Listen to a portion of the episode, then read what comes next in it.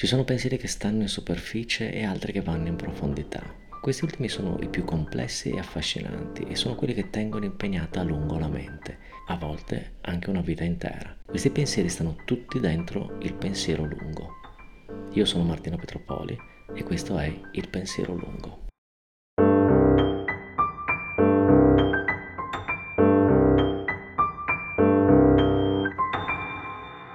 I pensieri lunghi non sono fatti di risposte, si generano anzi partendo proprio da domande e spesso restano tali, quesiti senza risposte o raccolte di ipotesi non suffragate da fatti, illazioni, tentativi. Uno che mi frulla nella testa ultimamente, forse un bias cognitivo dovuto al fatto che ne sento spesso parlare e allora sono portato a rifletterci, è che non contano le risposte ma contano soprattutto le domande. Fare domande non è per niente facile. Fare buone domande è tremendamente difficile. Per fare buone domande bisogna mettere insieme due condizioni molto precise: essere curiosi e non temere che la nostra domanda riveli ingenuità o impreparazione. Se facciamo domande è perché non sappiamo ancora le risposte, forse non le sapremo mai, e quindi la condizione di ignoranza è implicita e non lede alcuna dignità personale. La prima domanda che tutti ci siamo posti è: perché? Perché di notte c'è il buio? Perché i poliziotti sono vestiti così? Perché il sole scalda? Perché la Coca-Cola ha le bollicine? Sono le domande che ogni bambino prima o poi fa, specie a raffica, specie oltre un certo punto, irritando gli adulti a cui le pongono, che non sono infastiditi dall'insistenza, quanto dal fatto che dare una risposta non è affatto semplice. Spesso, insomma, capita che i bambini facciano domande a cui si risponde stizziti con un perché così, e in realtà non è affatto così, è che non sappiamo dare una risposta. Quelle sono ottime domande, e allora ho pensato a un altro genere di ottima domanda e non ho potuto che non pensare all'arte contemporanea.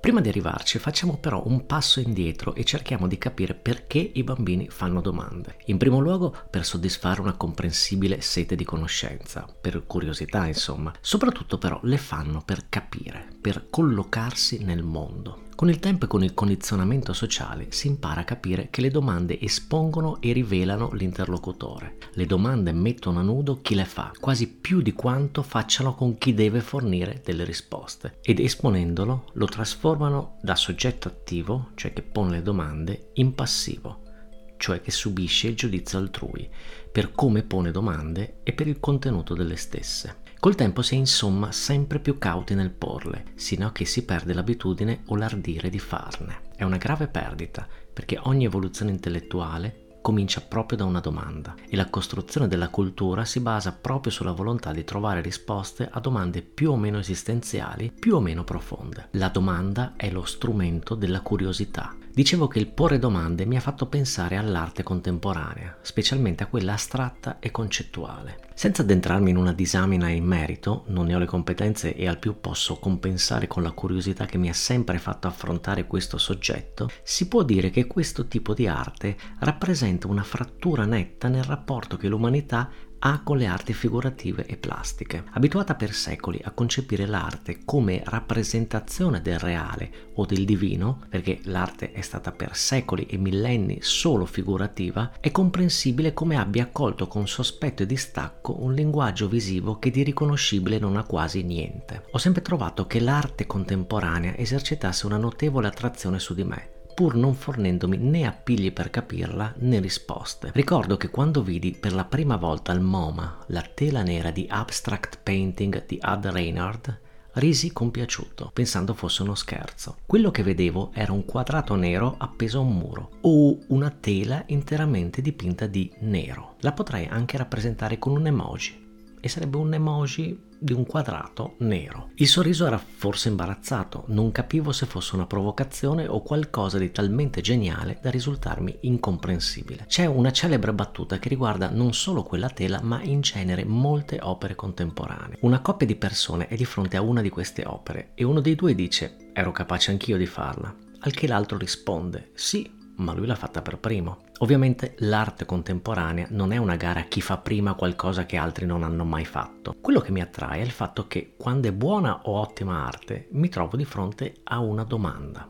Una domanda può anche essere un silenzio, così come è silenzioso un quadrato nero che figurativamente parlando rappresenta solo se stesso. Un quadrato nero è un quadrato nero e se ci sei di fronte stai guardando un quadrato nero. La grande rivoluzione dell'arte contemporanea è però un'altra, è quella di avere la forza di iniziare una conversazione molto particolare, cioè con se stessi. Di fronte a un quadrato nero non ci si chiede cosa rappresenta, oddio all'inizio magari sì, ma ci si chiede perché ci si trova in quella situazione e cosa ci provoca a guardarlo e se ci fa pensare ad altro.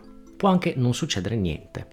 In fondo, la reazione a qualcosa non è l'esito di un meccanismo oggettivo che genera condizioni sempre valide, ma dipende dalla sensibilità individuale. Eppure anche essere infastiditi o sentirsi presi in giro da un quadrato nero o da una composizione astratta è una reazione, cioè una forma di dialogo. Un dialogo è sempre generato da una qualche curiosità, così come una conversazione deve usare il desiderio di conoscere e capire per progredire. Una conversazione è insomma basata su domande e risposte e sul rapporto fra una ricerca di conoscenza e una fonte di conoscenza. Per secoli questa conversazione ha avuto un'unica direzione. I dipinti e le sculture dicevano qualcosa rappresentando la realtà e il divino. Raccontavano di Dio o di Napoleone e davano una forma visibile a concetti o storie. Erano la forma di un rapporto fra divino e umano, emanando dal divino e illuminando l'umano. La relazione che si instaurava fra opera e osservatore era impari. L'opera, come dire, irradiava, mentre l'osservatore non poteva far altro che contemplare e, per usare un'espressione oggi d'uso comune, scaricare le informazioni che vi erano contenute. Non a caso i grandi cicli pittorici erano strumenti educativi che raccontavano storie e davano una forma al racconto biblico o a quelli popolari. Poi questo rapporto si è interrotto. L'arte contemporanea ha molti linguaggi e molte forme, ma non ci trovo mai il divino dentro. Non è un giudizio morale, che sarebbe poi oltremodo fuori luogo nell'arte, ma una constatazione. E non c'è Dio per un semplice motivo. In queste opere c'è l'umanità stessa che da più di un secolo indaga su se stessa più che sul suo rapporto con il divino. Dicevo prima che la rivoluzione dell'arte contemporanea è che contiene domande. Fra queste può essercene anche qualcuna su Dio, ma fondamentalmente sono domande che riguardano solo l'umanità stessa e non hanno risposte, o ne hanno molteplici, tante quante se ne possono trovare in una composizione astratta. Se però dovessi dire qual è la principale differenza fra arte figurativa secolare e astratta e concettuale, direi che la prima fornisce risposte, la seconda pone domande e facendolo stimola a dare delle risposte. Lo fa anche per un motivo semplice: non esiste in una dimensione morale e quindi non è soggetta al giudizio e non giudica chi la osserva. Non è un'arte che insegna il divino o il potere, né sentenzia, è magari silenziosa o incomprensibile, ma non rappresenta, direi piuttosto che riflette. Nell'arte contemporanea ci si riflette e riconoscendoci ci si interroga, si inizia una conversazione con noi stessi, si ritorna a fare domande che non si riusciva più a fare, come quelle che ci si poneva da bambini, quando Dio non esisteva e si voleva capire dove ci si trovava e cos'era questo e quello, per capire in fondo chi eravamo e chi siamo. Hai ascoltato Il Pensiero Lungo, musiche di Jared Balog e Circus Marcos. Puoi seguire la newsletter del Pensiero Lungo su Substack e per ogni altra informazione martinopietropoli.com.